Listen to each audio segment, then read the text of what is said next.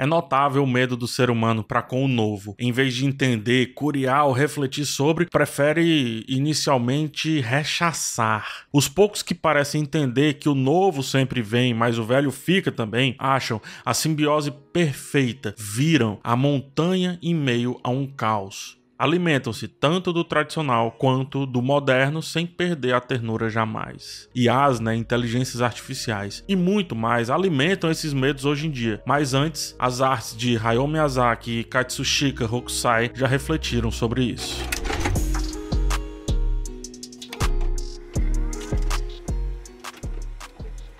Hokusai criou uma série de pinturas chamada 36 Vistas do Monte Fuji, cujo título sugestivo apresenta o Monte Fuji sob variadas estações, variadas condições climáticas e também diferentes pontos de vista, revelando a sua beleza e força de múltiplas formas, mas também consolidando-o como um símbolo do Japão antigo que ainda se mantém vivo até hoje. Uma dessas 36 vistas é a Grande Onda de Kanagawa, também conhecida apenas como a Grande Onda, uma das obras de arte mais reproduzidas mundialmente e ícone da arte ukiyo-e, fruto de estudos ocidentais e depois fruto para os grandes artistas ocidentais como Monet e consequentemente Van Gogh.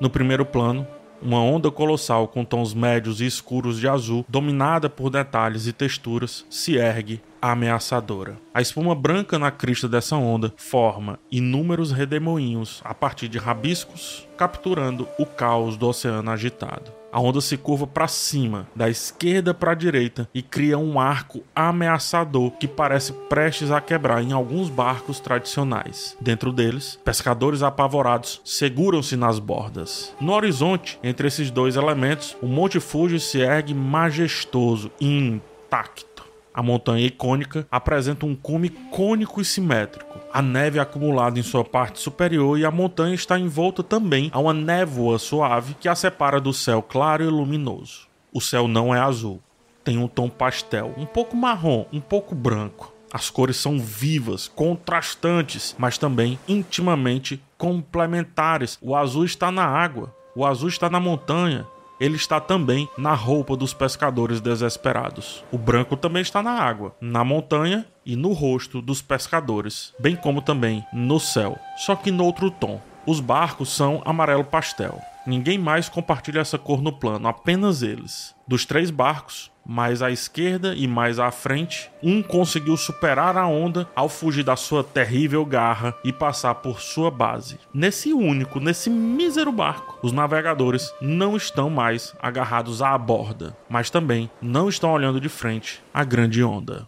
Nos encontramos aqui no final do período Edo, no Japão. A obra de Hokusai foi lançada em 1831 e essa onda tem um papel crucial em uma das várias interpretações dessa pintura. O período Edo ele perdurou por aproximadamente dois séculos e meio, até 1868, de acordo com um consenso mais recente dos historiadores, que é quando se inicia, no caso, a restauração Meiji, Note que estamos a apenas 30 anos do término desse período quando a obra é lançada. Para contextualizar, a gente está a uma geração, a um adulto de meia idade do fim de um período histórico. Um grão de areia de praia para a história com H maiúsculo, porém para a história do indivíduo 30 anos é muita coisa. Quem consegue antecipar 30 anos, palmas. Esse período, sobretudo nos seus dois primeiros séculos, foi considerado um momento de paz, o shogun Tokugawa unificou o Japão, pôs fim a séculos de conflitos internos e estabeleceu seu governo em Edo, a atual Tóquio.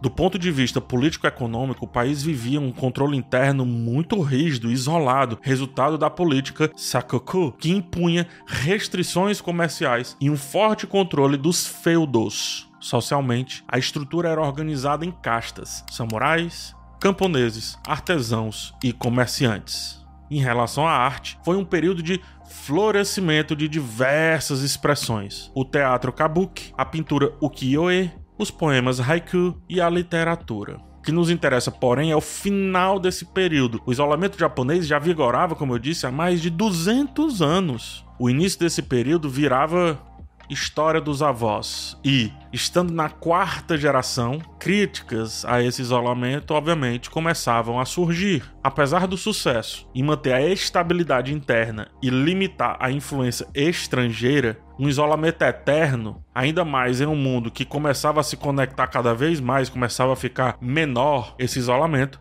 não passaria livre dos críticos. Jamais. Tá, não é um consenso entre historiadores. Quer dizer, há um consenso, mas há muitas linhas, tá? Fala-se que as críticas e também as preocupações giravam em torno do atraso do Japão em termos de tecnologia, ciência e medicina, bem como, e esse sim é um consenso, a sua vulnerabilidade às mudanças na economia global e, sobretudo, a ameaça bélica do estrangeiro. Enquanto alguns argumentam que o comércio exterior traria benefícios econômicos significativos, outros defendem nesse momento que o isolamento foi quem permitiu o florescimento do país enquanto país, e olhando para trás, esse isolamento deveria ser mantido.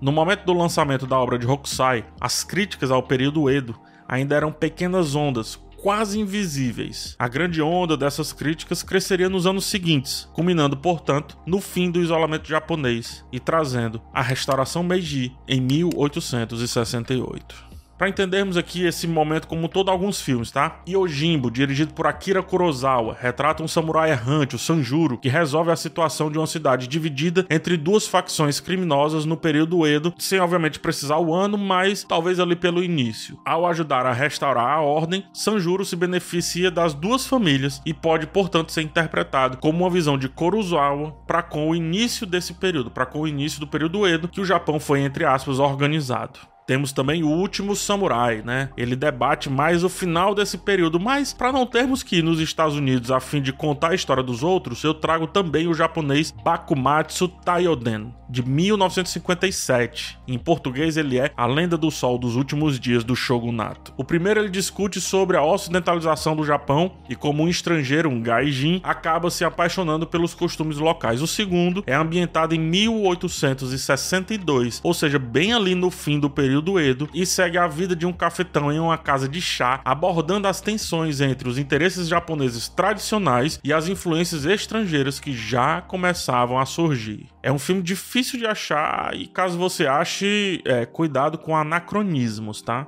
toda essa contextualização histórica do isolamento japonês durante a era Edo e a crescente curiosidade pela cultura e tecnologia estrangeira se reflete diretamente na composição de A Grande Onda de Kanagawa. Essa colossal onda em forma de garra se impõe em nossa cena, protagonizando a tela e representando nessa interpretação que eu trago o avanço arrebatador do progresso Hokusai criou a onda utilizando linhas arredondadas e curvas. Em detalhes, as linhas elas são sinuosas e variam em espessura e densidade. Essa escolha confere uma sensação de movimento e caos, mas também de imprecisão, já que não é um traço reto. Talvez a mesma imprecisão com que o novo se mostra até virar normal, né? Todo mundo está tentando entender o que é isso, por isso é também sinuoso. Esse traço fino também dá uma sensação de energia contínua e também de uma energia errante e traz consigo o perigo por conta da imprevisibilidade. Afinal, os traços eles se desviam e retornam ao seu rumo inicial constantemente. Será que a gente vai conseguir atingir o local final desse traço? a forma em garra insinua que algo grandioso e avassalador está prestes a acontecer.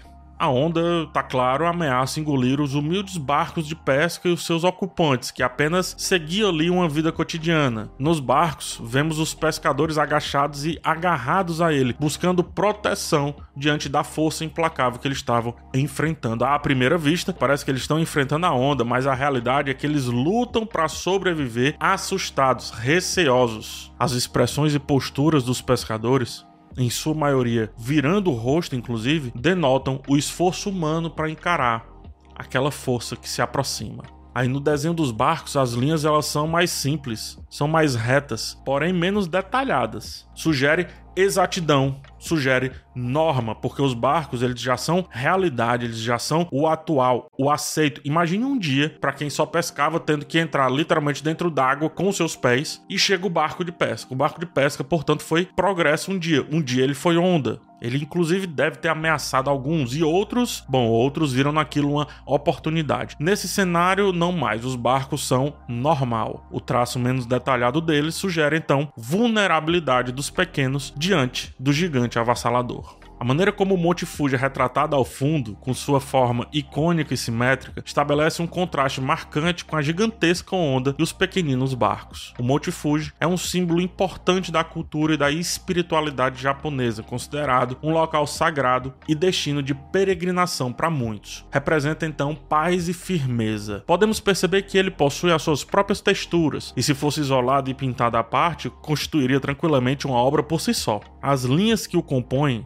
são mais suaves e delicadas, transmitindo uma sensação de calma e estabilidade em contraste com toda a turbulência da onda. A presença do Monte Fuji na obra pode simbolizar então a tradição, pode simbolizar, por que não, a identidade, mas, sobretudo, eu penso, a força do povo japonês diante das mudanças e diante das influências externas que começavam a se aproximar daqueles barcos, ou seja, do que era normal. A paleta de cores é contrastante de modo geral, mas ela é complementar no detalhe. O azul e o branco dominam todos os três dos quatro elementos principais: pescadores, Monte Fuji e a água. Isso destaca que a mudança vem também da tradição e vice-versa. Só existe o conceito de antigo porque existe o novo. A onda carrega consigo a mesma cor da roupa e também a mesma cor do rosto dos pescadores porque ela é fruto.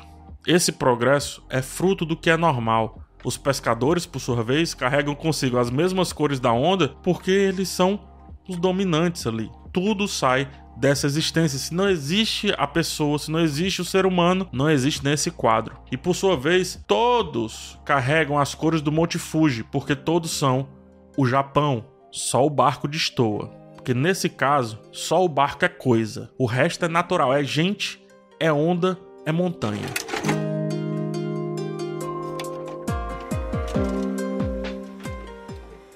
Em todos os filmes de Hayao Miyazaki, um recorrente tema permeia suas narrativas: a tensão entre o progresso e o tradicional. O diretor explora com cuidado e muito carinho também essa dualidade sempre contemporânea, mostrando como o avanço tecnológico e a modernização podem trazer alguns benefícios, mas também alguns perigos à sociedade e ao meio ambiente. Miyazaki fala sobre sabedoria ancestral e riqueza das tradições culturais e costuma destacar a importância de preservá-las e valorizá-las em meio a constantes mudanças. Às vezes, ele olha para o ambiente, às vezes olha para o introspecto humano. Uma dor pode gerar uma mudança enorme numa personagem, mas também uma conexão gigante com as suas raízes. A viagem de Shihiro e Totoro são alguns exemplos dos vários que Miyazaki construiu.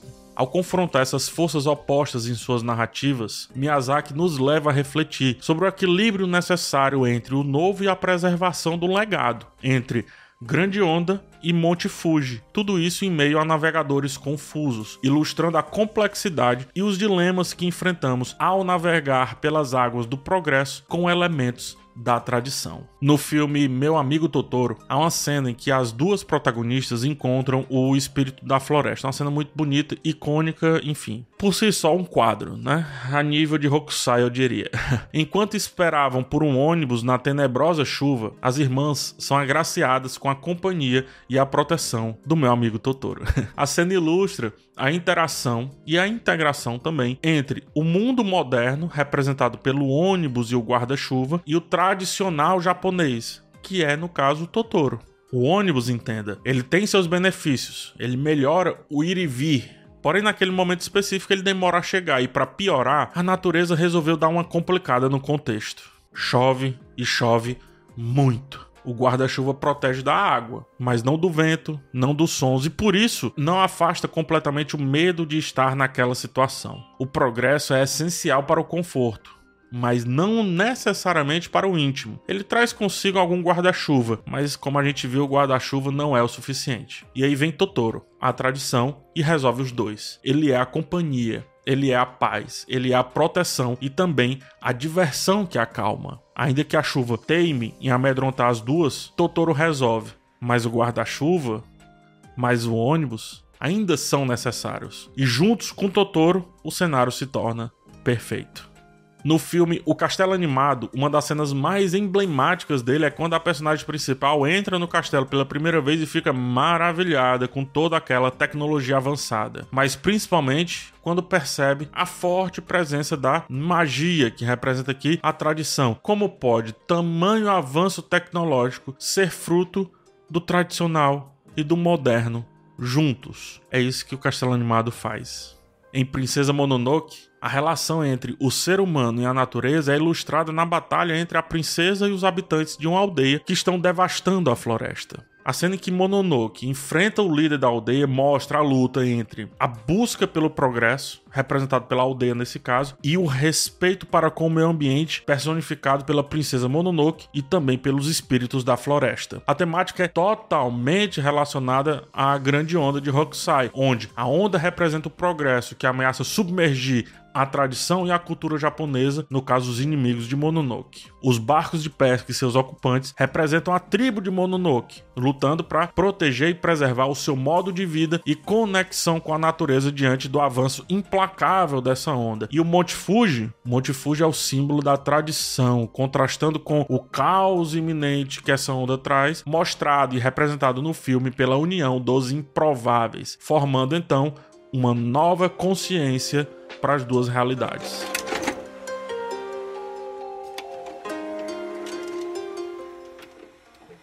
O tradicional e o moderno existem sempre, tanto no avanço do artificial quanto naqueles que lutam contra ele. Adaptação talvez então seja a ordem. Lutar é não desistir. Adaptar como fruto de uma luta é se entender diferente de si mesmo, em seu próprio contexto, em nossas novas eras que vão e vêm diante dos nossos olhos. Abre aspas, né? Não se pode entrar duas vezes no mesmo rio, é o que diz a frase clichê. E viver é melhor que sonhar, diz o poeta Belchior.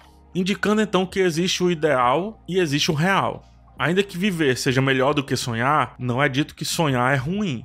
Para Mononoke serviu a luta, que teve impacto, pedindo então um pouco de calma ao progresso, menos pressa, porque afinal havia gente no processo havia vida nessa jornada. Há de se ter paz no processo. Isso é importante. Seja para criar uma obra de arte eterna, veja só o resultado, a grande onda, seja no entendimento do novo. Entender o progresso é melhor do que aceitá-lo apenas. É ter consigo a espada sem deixar a pólvora de lado. É perceber o vento vindo de uma nova estação. Para as irmãs, um abraço em Totoro e uma noite complicada foi bom, mas ainda fica a ideia de ter que chegar em casa. Para Sophie, a percepção de um castelo híbrido e mesmo assim potente dentro da sua natureza e a partir da sua natureza. O mais pacífico dos mares forma, formou ou formará grandes ondas. Entender o momento, se adaptar, misturar, achar um meio termo firme, misturar tintas, formas, linhas, feituras, assuntos resultou em um quadro que foi e continua além do dia que ele foi feito. Enquanto uns lutam e outros se amedrontam nos barcos, o Monte Fuji permanece olhando tudo. O Japão já era Japão, já havia se firmado enquanto nação, país e visão de mundo. Vendo lá e cá não se entenderem em caos em meio ao progresso, eu acho que se pudesse, o senhor Fuji ou o senhor Japão estaria sentado em uma cadeira de balanço, vendo a banda passar e rindo, ou pelo menos sorrindo no cantinho da boca. Ainda que menor do que os barcos e bem menor do que a onda, ele permaneceu, afinal, a distância é só perspectiva. Era só uma distância que mudava as grandezas, mas a real magnitude desses elementos só vendo de perto. Parece que é o progresso, talvez os barcos. Na verdade, é o Monte Fuji, que está ao fundo, olhando tudo e, como eu disse, sorrindo gargalhando, quem sabe.